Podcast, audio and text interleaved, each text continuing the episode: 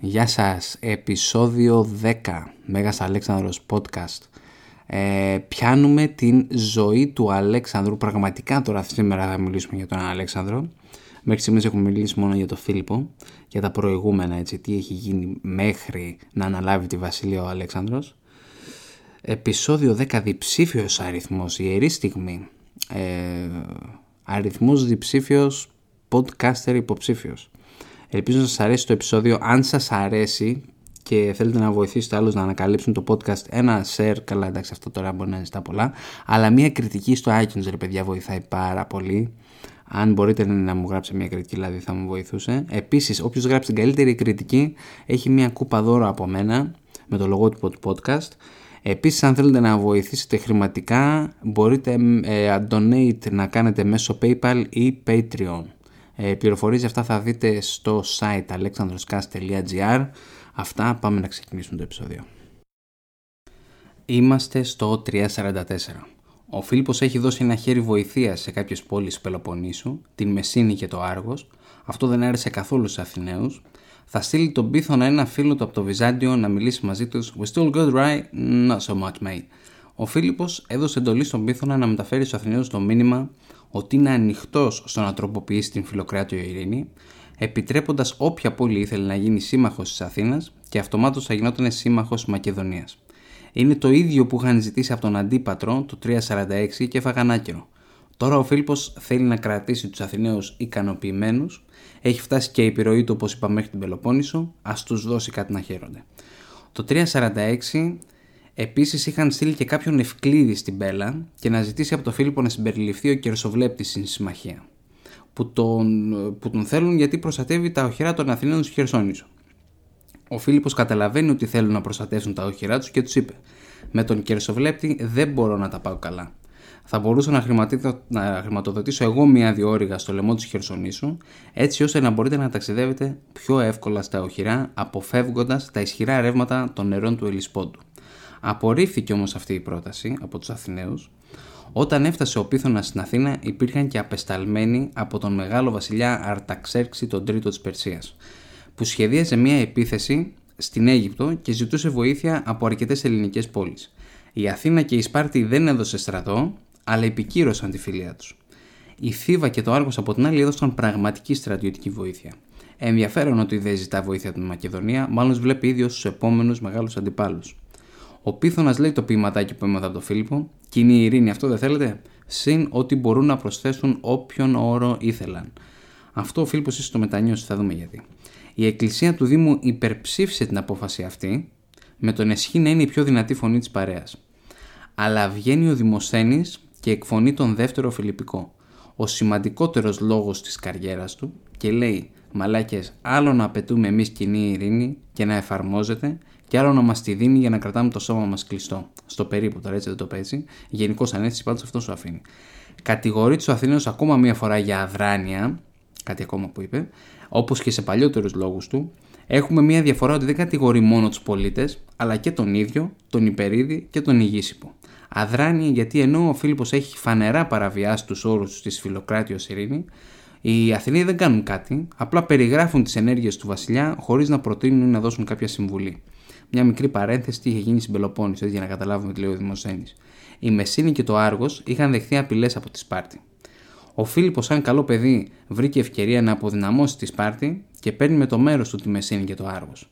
Αυτό το καταφέρει με την αποστολή χρημάτων, μισθοφόρων και μία υπόσχεση. Αν χρειαστεί, θα ερχόταν ο ίδιος να βοηθήσει την κατάσταση. Κλείνει η παρένθεση. Ο Δημοσένη θα συμβουλέψει να στείλουν πρέσβεις σε διάφορες πόλεις της Πελοποννήσου, κάτι που τελικά όχι απλώς συμβουλεύει αλλά υλοποιεί με τον ίδιο να είναι μέρο αυτής της ομάδας και σκοπό έχει να τους πείσει ότι η φιλία με τον Φίλιππο δεν είναι πραγματική φιλία. Θα καταλήξουν υπόδουλοι όπως η Θεσσαλή και η Ολύνθη. Προειδοποιεί ότι τα μέγαρα θα είναι ο επόμενος στόχος του Φίλιππου και προσθέτει να τροποποιηθεί ο όρος για τις κτίσεις της κάθε πλευράς. Είχαν πει ότι κατέχει ο καθένας και τώρα θέλει να τα αλλάξει σε ό,τι ανήκει στον καθένα. Σημαντική διαφορά, έτσι δίνει πάλι ελπίδες ότι θα αποκτήσουν την Αμφίπολη, Ποτίδια και τα οχυρά στη Θράκη. Μετά ανεβαίνει στο βάθρο Αιγίσυπος που λέει ξεκάθαρα δώστε μας πίσω την Αμφίπολη και την Αλόνισο. Συμφωνούν οι Αθηναίοι, ξέχασαν ό,τι είχε πει μέχρι τότε ο Φίλιππος. Βλέπουμε, πώς πάει να ξεφύγει, βλέπουμε έτσι πώς πάει να ξεφύγει η κατάσταση. Για την Αμφίπολη είχαμε μιλήσει στο παρελθόν, για Αλόνισο όμως όχι. Η Αλόνισος άνοικε στην Αθήνα μέχρι το 346, όπου ένας πειρατής, Σόστρατος, την κατέλαβε. Οι Αθηνοί δεν έκαναν κίνηση να την πάρουν πίσω, οπότε υπέθεσε ο Φίλιππος την ξεγράψαν. Ας την κάνω δική μου. Ο Φίλιππος διώχνει τους πειρατές και εγκαθιστά μια μακεδονική φρουρά στο νησί. Η Πεπάριθος, σημερινής Σκόπελος, σύμμαχος της Αθήνας, επιτίθεται στην Αλόνισο και εχμαλώτησε την φρουρά των Μακεδόνων. Ο Φίλιππος απαντά με μια επίθεση και ξανααποκτά το νησί. Μετά από όλα αυτά δικαίως ένιωθε ότι του ανήκει το νησί. Περιπτωσάρες όμως έτσι πάει ο Φίλιππος να τους ευχαριστήσει, να τους δώσει κάτι να χαρούν και αυτοί ζητάνε άλλα τόσα. Προφανώς ο Δημοσθένης ξέρει ότι δεν θα συμφωνούσε ο Φίλιππος στο να δώσει πίσω έστω και μισό εκατοστό από τις κατεκτημένες περιοχές του. Από την άλλη, πώς να εμπιστευτεί στον Φίλιππο που πριν από μόλις δύο χρόνια απέρριψε το αίτημα, το αίτημα της κίνησης ειρήνης.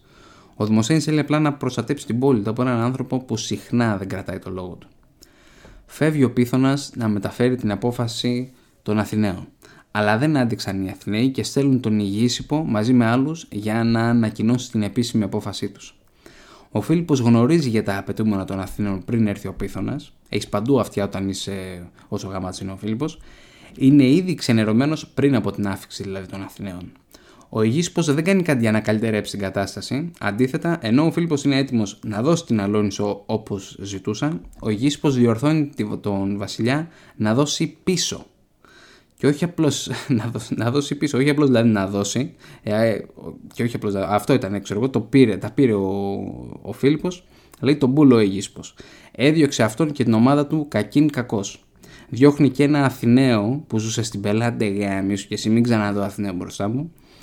Μετά από αυτό ο Φίλιππος υπογράφει μια συνθήκη συμμαχίας με τους Πέρσες. Δεν ξέρουμε ποιος έκανε κίνηση πρώτος. Όπως είδαμε οι Αθηναίοι δεν έστειλαν στρατό στους Πέρσες όταν του ζητήθηκε. Τα νέα αυτής της συμμαχίας προκάλεσαν έντονες ρήξεις μεταξύ των Αθηναίων. Μέχρι που φτάνει σε σημείο ο Ανδρωτίων που τους έπεισε να μην συμμαχίσουν με τους Πέρσες να αυτοεξορίζεται. Ο Δημοσθένης όπως είπαμε κάνει τουρ της Πελοποννήσου με την παρέα του με σκοπό να τους βάλει μυαλό και να ξεκόψουν από το Φίλιππο. Δεν δέχεται την υποδοχή που ήλπιζε η πλειοψηφία των Πελοποννησίων προτίμησαν τη βοήθεια του Φίλιππου. Οι αργοί από όπου και κατάγει το Φίλιππο σύμφωνα με την παράδοση έδωσαν στον Φίλιππο χρυσό στεφάνι και οι Αρκάδες έφτιαξαν ένα γλυπτό ολόσωμο μείωμα του Φίλιππου για να τον τιμήσουν και τον προσκάλεσαν να επισκεφθεί την πόλη τους. Οι Μεσίνοι και οι Αργοί ενοχλούνται από τους Αθηναίους, φτάνουν σε σημείο να στείλουν δικούς τους πρέσβεις στην Αθήνα και ζητούν να σταματήσουν αυτή την περιοδία δυσφήμισης εναντίον του Φίλιππου. Αυτοί που πλήττονται από την ιστορία αυτή είναι οι Σπαρτιάτες, έτσι, που χάνουν και την Ηλία μετά από σκληρή μάχη και αρκετούς θανάτους. Η εξουσία της Ηλίας περνά σε ολιγαρχικούς ηγέτες που χρηματοδοτούνται από τον Φίλιππο. Οι μόνοι που έμειναν σύμμαχοι των Σπαρτιατών και εχθροί του Φίλιππου είναι η Κόρινθος και η Αχαΐα. Είμαστε στο 343. Ίσως θα μπορούσαμε να πούμε ο Φίλιππος έχει αρκετά κονέ για να κάνει επίθεση στους Αθηναίους για να τελειώνει, αλλά δεν το κάνει ή συμπαθεί και θαυμάζει τους Αθηναίους ή πιστεύει ότι μπορεί να σωθεί η κατάσταση και να τα ξαναβρούν. Αυτό είναι έτσι από τα ωραία στοιχεία του Φίλιππου. Έτσι. Εδώ είναι 40 χρονών περίπου, βασιλιάς από 23 χρονών, έχει ζήσει σκληρή ζωή. Έτσι θα μπορούσε απλά να τα πάρει κρανίο, να τα κάνει πουτάνα, αλλά ελέγχει πολύ καλά τη φάση και τον εαυτό του. Έχουν πολύ ενδιαφέρον επίσης τα γεγονότα της Αθήνας το 343. Έχουμε την δίκη του Φιλοκράτη, κατηγορείται από την Υπερίδη. Ο Διόδωρος μας λέει πως ήταν χαρακτηριστικό το μίσος του Υπερίδη εναντίον των Μακεδόνων. Η κατηγορία ήταν ότι ο λόγος που πρότεινε να συμμαχίσει η Αθήνα με τον Φίλιππο ήταν επειδή είχε δωροδοκηθεί από τον βασιλιά. Η απόφαση είχε πάρθει από την εκκλησία του Δήμου, σας θυμίζω, οπότε και να δωροδοκήθηκε so what; Ε, ίσως αναφέρεται στο δώρο που πήραν όλοι οι απεσταλμένοι από την Αθήνα. Για να το αρνηθείς πρέπει να είσαι λιγάκι μαλάκας, έτσι. Τελικά όμως δεν θα εμφανιστεί στο δικαστήριο ο Φιλοκράτης, αυτό εξορίζεται, αυτό ίσως να αποδεικνύει την ενοχή του, ε, εσείς αποφασίτε. Προσωπικά εγώ πιστεύω ότι απλά εντάξει, λέει θα τον πιω, δεν υπάρχει περίπτωση, πάντα την κάνω. Ε, είχε αρκετούς λόγους να εμφανιστεί όμως και να δικαιολογήσει τις πράξεις τους. Και το ότι πρότεινε η ειρήνη για το συμφέρον της Αθήνας, το ότι δέχθηκε ένα δώρο που έλαβαν όλοι οι απεσαλμένοι ή το πιο ωραίο γιατί δεν κατηγορείται ο Δημοσθένης που και αυτός είχε πάει και συμφώνησε στην ειρήνη. Τώρα όμως ο Δημοσθένης ε, τα πάει καλύτερα με τον Υπερίδη από τον Φιλοκράτη. Σας θυμίζω κάποτε τον είχε υπερασπιστεί σε μια παλιότερη δίκη το 348. Σε αυτή τη νέα δίκη όμως καταδικάστηκε ερήμην σε θάνατο. Μετατράπηκαν όλες οι περιουσίες του σε δημόσια αγαθά και πουλήθηκαν σε πολύ χαμηλότερη αξία από την πραγματική. Έχουμε και την μήνυση κατά του Εσχήνη από τον Δημοσθένη, δεύτερη φορά έτσι, η πρώτη δεν πήγε τόσο καλά, τα είχαμε πει στο προηγούμενο επεισόδιο. Προβλέπει ο Δημοσθένης ένα κύμα αντιμακεδονικού αισθήματος, καταδίκασαν και το φιλοκράτη όπως είδαμε, The time is now. Ο Εσχήνης κατηγορήθηκε για τους όρους ειρήνης που διαπραγματεύτηκε στη δεύτερη πρεσβεία που στάλθηκε στον Φίλιππο. Συν ότι καθυστέρησε την αποστολή της Πρεσβείας στη Μακεδονία για να δώσει και καλά χρόνο στο Φίλιππο να κατακτήσει τη Θράκη πριν δώσει όρκους ειρήνης. Αγόρευσε πρώτο ο Δημοσθένης αφού είναι ο κατήγορος, ο λόγος του ονομάζεται περί παραπρεσβείας, όπως και του Εσχήνη, παραποιούν αρκετά τα γεγονότα και οι ιδεολόγοι, αλλά παρα, παραμένει ένα σπάνιο κείμενο γιατί μπορείς να δεις τον λόγο και της υπεράσπισης όσο και του κατήγορου. Όταν τελείωσαν, οι 1051 άντρες άνω των 30 που επιλέχθηκαν κλήθηκαν να αποφασίσουν αν ο Ισχύνη είναι αθώος ή ένοχος. Ο Δημοσθένης ήθελε να συνδέσει τον Ισχύνη με τον Φιλοκράτη. Αφού ήταν κι αυτός ένοχος και είχαν ίδιους στόχους, θα είναι και ο Ισχύνη ένοχος. Κατηγορεί τον Φιλοκράτη, παλιό φιλαράκι του Δημοσθένη όπως είπαμε, ότι χαλάει τα λεφτά του Φίλιππου σε ψάρια και πόρνες. Όλα αυτά για να ρίξει τον Φιλοκράτη όσο πιο πολύ μπορεί. Αλλά δεν πετυχαίνει το στόχο του και αθωώνεται ο Ισχύνη με μόλις 30 ψήφους οριακά έτσι. Την ίδια ώρα ο Φίλιππος έχει προβλήματα στην Ήπειρο. Ο Αρίβας που του είχε επιτρέψει ο Φίλιππος να έχει εξουσία, παρόλο που του παίξε πουστιά το 351, στο επεισόδιο 6 τα είχαμε πει, έχει πάρει και τον θετό γιο του τον Αλέξανδρο στην Πέλα. Έτσι. Ο Αλέξανδρος είναι 20 χρονών, όχι ο Αλέξανδρος ο Μέγας, προφανώς ο Αλέξανδρος από την Ήπειρο. Ε, έχει ακούσει ότι θα πάρει ε, τον θρόνο των Μολοσσών και γουστάρει. Περνάει καλά με τον Φίλιππο και είναι απόλυτα αφοσιωμένος σε αυτόν. Ο Αρίβας έχει αλλάξει γνώμη και δεν θέλει να μεταφέρει την εξουσία στον Αλέξανδρο και ζητά, και ζητά βοήθεια από την Αθήνα. Έχει την δικαιολογία ότι είναι και Αθήναος πολίτης όπως ο παππούς του. Όταν το μαθαίνει ο Φίλιππος, ετοιμάζεται για εκστρατεία εναντίον της Υπήρου. Αλλά πρώτα θα στείλει μια πρεσβεία στους Αθηναίους θυμίζοντας τα εξής σημεία. Έχει πρόθεση για κοινή ειρήνη, τα θέματα των θρακικών οχυρών και της Αλονίσου να αποφασιστούν από ουδέτερους και τέλος μια κοινή εξαρτή εναντίον της πειρατείας με την ευγενική χρηματοδότηση των Μακεδόνων έτσι, από τους Μακεδόνους δηλαδή θα πληρώσουν όλα, δεν θα βάλουν φράγκο. Το μόνο που ήθελα από τους Αθηναίους είναι πλοία και πληρώματα. Μέχρι να φτάσει ο Φίλιππος στην Ήπειρο, ο Αρίβας την έχει κάνει για την Αθήνα. Μπόρεσε και απόκτησε προστασία ως Αθηναίος πολίτης και μία από τις ωραίες φορές που σε μια εκστρατεία του Φίλιππου δεν χύθηκε αίμα.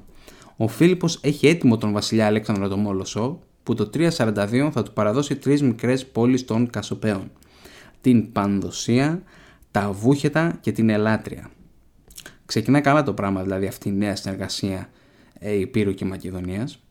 Οι Αθηναίοι λέγεται είχαν σκεφτεί να στείλουν τον Αρίβα με στρατό και να βοηθήσουν να ξανααποκτήσει την Ήπειρο, αλλά κόλωσαν, όχι επειδή είναι κότες, γιατί όπως βλέπουμε λίγο αργότερα οι Αμβρακιώτες όταν φοβήθηκαν ότι θα τους επιτεθεί ο Φίλιππος, ζήτησαν βοήθεια από την Κόρινθο. Που στη συνέχεια ζήτησαν βοήθεια από την Αθήνα και μαζί Κόρινθος και Αθήνα στέλνουν στρατό. Ο Φίλιππος δεν γουστάρει να τα βάλει μαζί τους και υποχωρεί. Αλλά θα κάνει μια καινούργια φιλία με τους Ετολού. Τους υπόσχεται ότι θα τους βοηθήσει να πάρουν την αύπακτο από την Αχαία. Την ίδια χρονιά 343 βοηθά τους ωραίους της Ευεία να ανατρέψουν την δημοκρατική κυβέρνησή τους. Η κυβέρνηση είχε αρχηγό τον Εφραίο, μαθητής του Πλάτωνα και παλιός φίλος του αδερφού του Φίλιππου του Περδίκατου Τρίτου, τον είχε φιλοξενήσει και στην Πέλα, ε, και τον ρίχνουν ε, τον Εφραίο οι ολιγαρχικοί Φιλιστίδης Μένιπος, Θώας και Αγαπέος με την ευχή του Φίλιππου. Αφού θα φυλακίσουν τον Εφραίο, φτάνει ο Παρμενίων με Μακεδόνες στρατιώτες και εγκαθίσταται η τυραννίδα.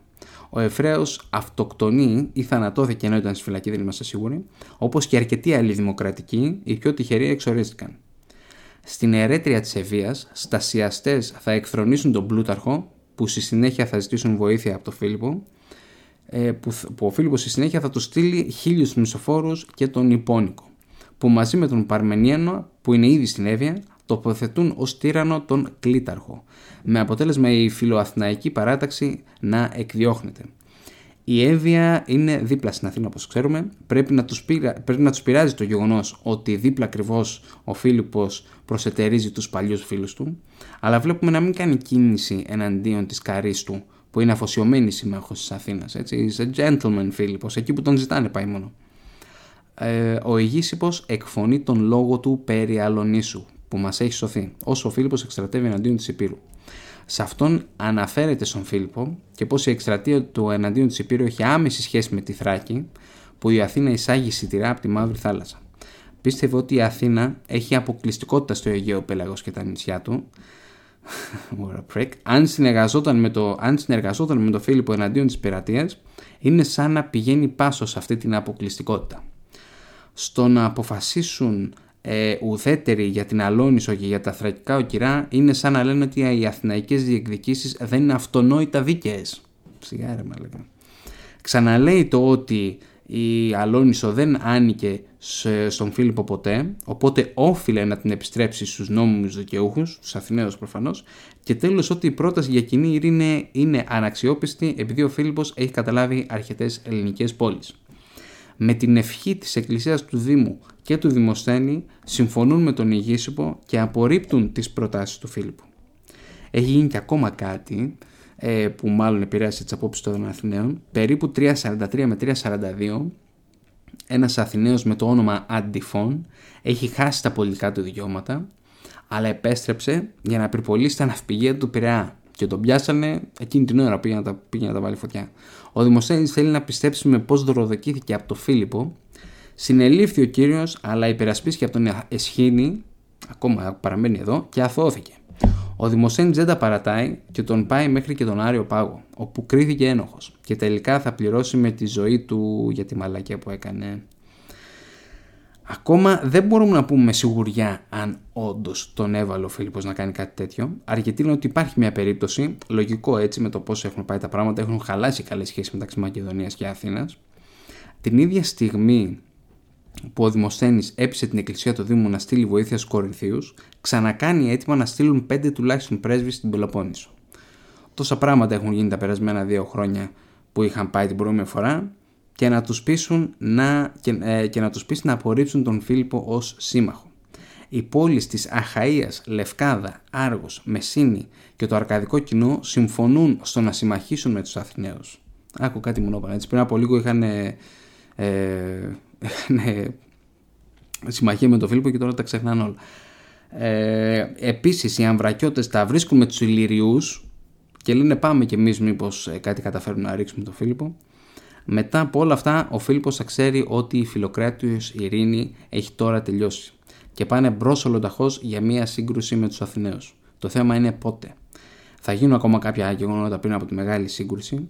Ο Αλέξανδρος ο μελλοντικός Μέγας εδώ είναι περίπου 13 ε, προς 14 ετών και έχει μια από τις σημαντικότερες περιόδους της ζωής του μπροστά του. Η μαθητεία υπό τον Αριστοτέλη που θα αναλύσουμε στο επόμενο επεισόδιο ε, μαζί και με γενικώ στη ζωή του Αριστοτέλη.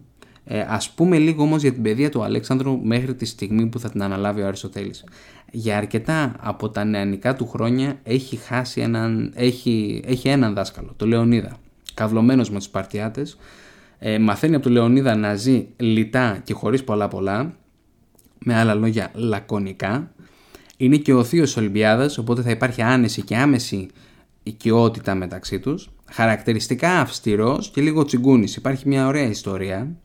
Όταν ο Αλέξανδρος θυσίαζε στους θεούς και ήρθε η ώρα να πετάξει η θυμία μας στη φωτιά, έπιασε μπόλικο στα χέρια του, κλασικά ανοιχτό χέρι ο Αλέξανδρος και το πετάσει στη φωτιά.